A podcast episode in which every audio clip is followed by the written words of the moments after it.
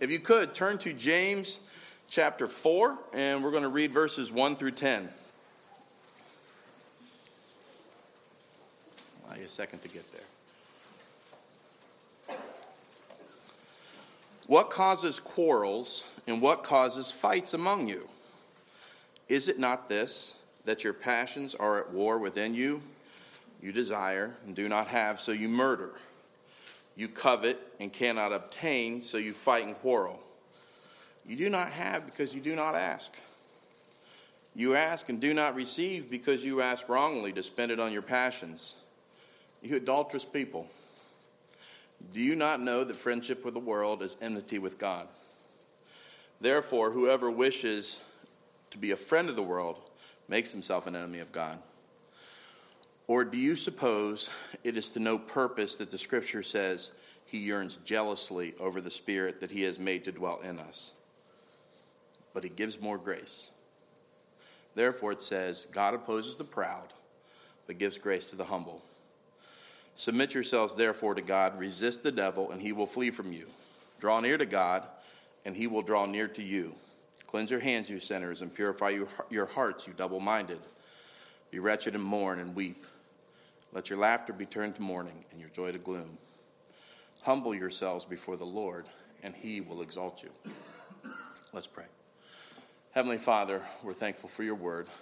I pray that as we look at it, that we would hear from you, um, that we would allow it to examine our lives, um, that it would cause us to know you better, but it would cause us to repent of our sin as well.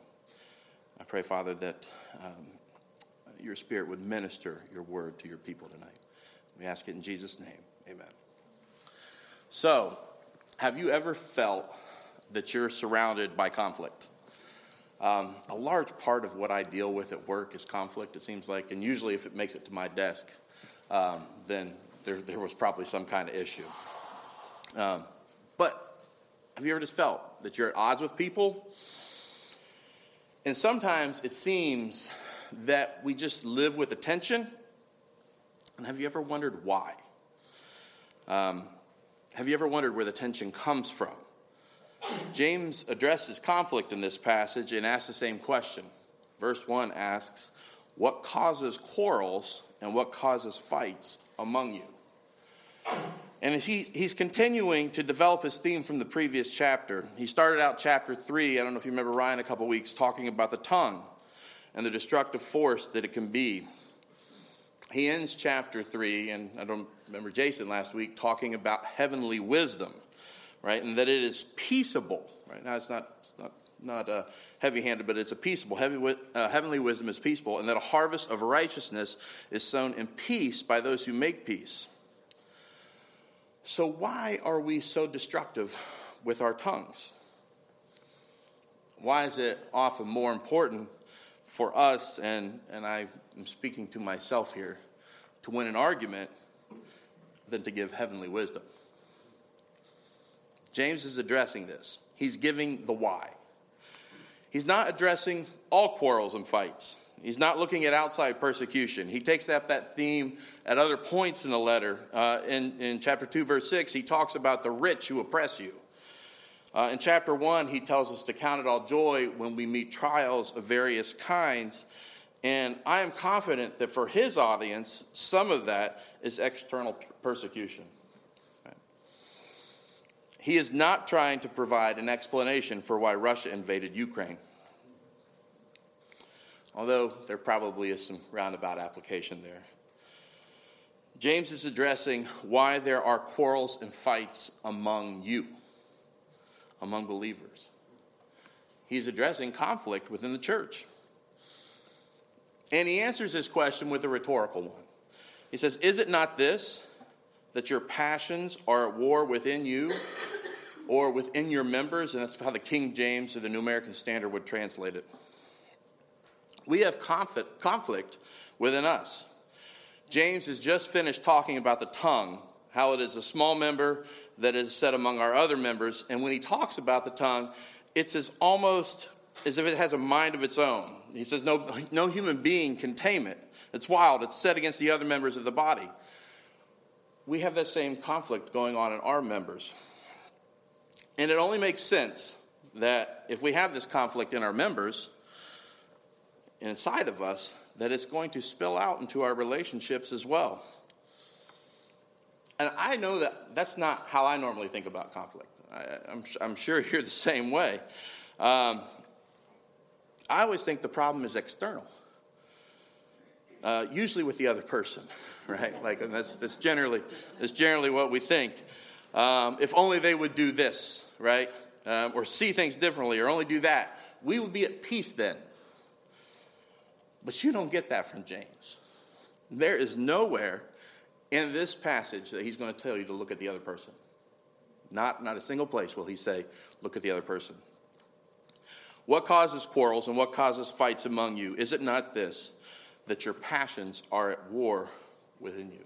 So the quarrel out here, right, like the external quarrel, is because of the quarrel in here.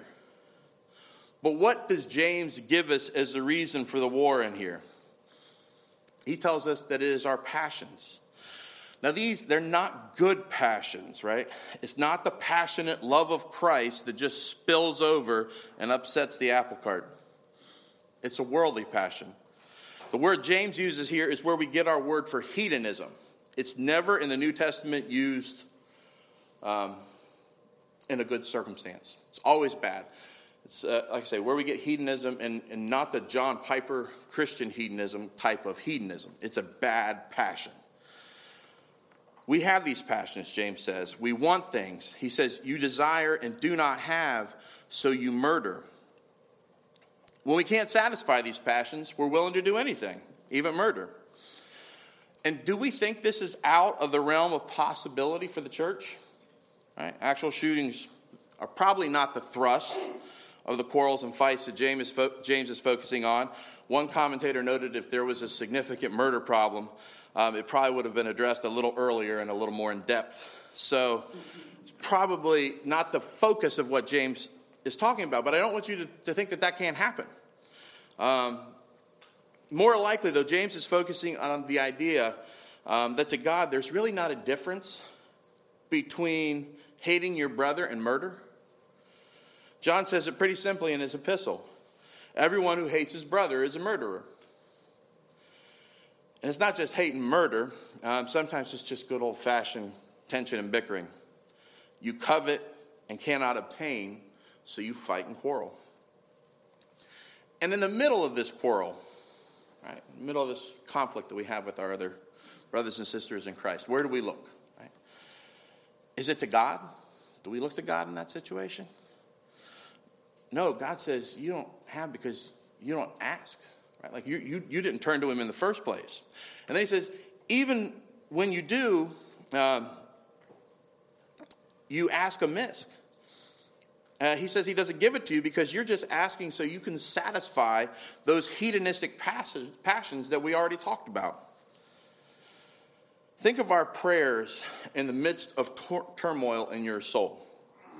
Um, think of the angst when making bigger purchases, and that's a real thing, right? Like the angst when making bigger purchases is a real thing. But do you go through the car lot just praying that God would give you this thing that would make everybody think better of you, and that you would spend that on your pride? Now, obviously, we don't express it to God that way, right? Like you don't you don't come out right out and say that, but he knows your heart. Do you pray? Do you pray for leadership even in the local church? So that you're sovereign and not God? If I ran the nursery. Right? And I picked the nursery because I've never been in it once. uh, so I don't know. It's a, it's a joyful, peaceful, harmonious place back there as far as I, as far as I know. Um, that was one of the benefits of uh, of being single. Uh, as a single guy, you weren't allowed to work in the nursery. And now I'm, I'm married. And so I asked Laura, I was like, we, we might we might should take a turn or two in the nursery this summer. But... Um, But is that why I want to lead, right? Because I know best? Things would be more God-honoring if I was in charge. Or maybe you do want to serve and lead, but you haven't been asked to. But you know better than God in that, too. You could do better. This is another one that was convicting for me. Um, I was reading the other day is John Owen's book, Communion on God, and he, he makes this um, statement. He says, when we ask pardon for sin, but secretly mean to continue in sin, we ask it amiss to spend it on our lust. Do I ask for grace? Do I ask for forgiveness? All the while to spend that wrongly on my passions? Paul would say, God forbid. So James goes from an honest assessment of conflict to an honest assessment of us. Right? The reason we have conflict, passions that are at war within me. But what does he say about us? He says, you adulterous people. Right? And that's harsh. It's, it's like someone just called us a bad word. Right? Like if you went and said that to somebody in the hallway, you adulterate. That's, that's harsh. But James means it. And in this, we truly get to the heart of the problem, if you will. We are bought people, the bride of Christ. We're to look to him for pleasure. We're to look to him for our passion, not our worldly passions. And in this, James kind of frames the conflict, if you will. It's not just a conflict among, among us. You might think it's just a conflict with another nursing worker. It's not. We're not just setting ourselves against our brothers and sisters. We are actually setting ourselves against God. That's who James says we're really at war with. Right, right now, um, Russia has invaded Ukraine. And the United States, if you read the news, is doing everything that we can not to escalate that war into a direct conflict with Russia. Um, when I fight and quarrel with my brothers and sisters in Christ, when my worldly passions boil over, it's too late. Right? I'm already at war with God. There's no other thing that I need to do. There's no other line that I need to cross. I don't need to institute a no-fly zone to escalate the crisis. I'm already squaring off with God. When I love the world, I'm already in the ring with him. Do we understand why this has escalated? Why we've gone from a little peacekeeping mission in Eastern Europe and somehow it's worse than World War Three? Because honestly, when I read this passage, that's what I thought. Like, I was like, I'm like we, we, we came from, what? what? We had a little fight and quarrel. We, we were bickering. And now we're at war with God. We're adulterous and war with God.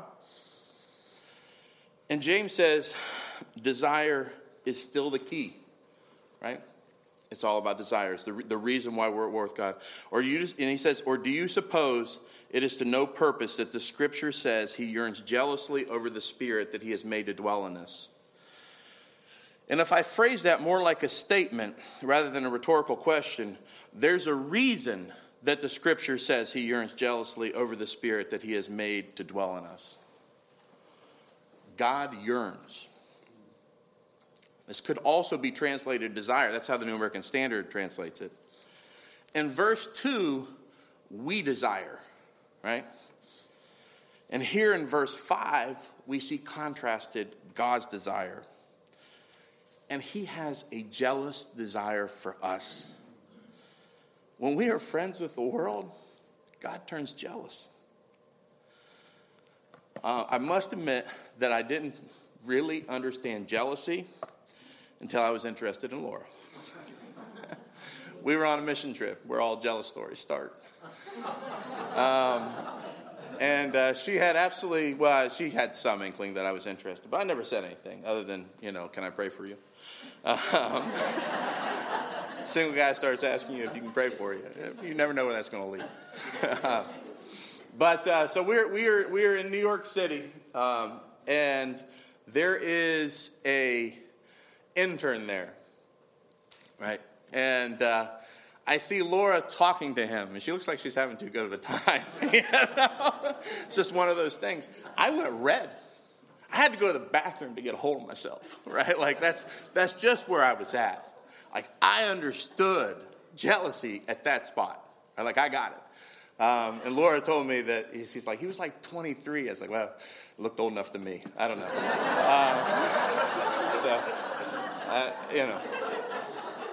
But that's what jealousy is.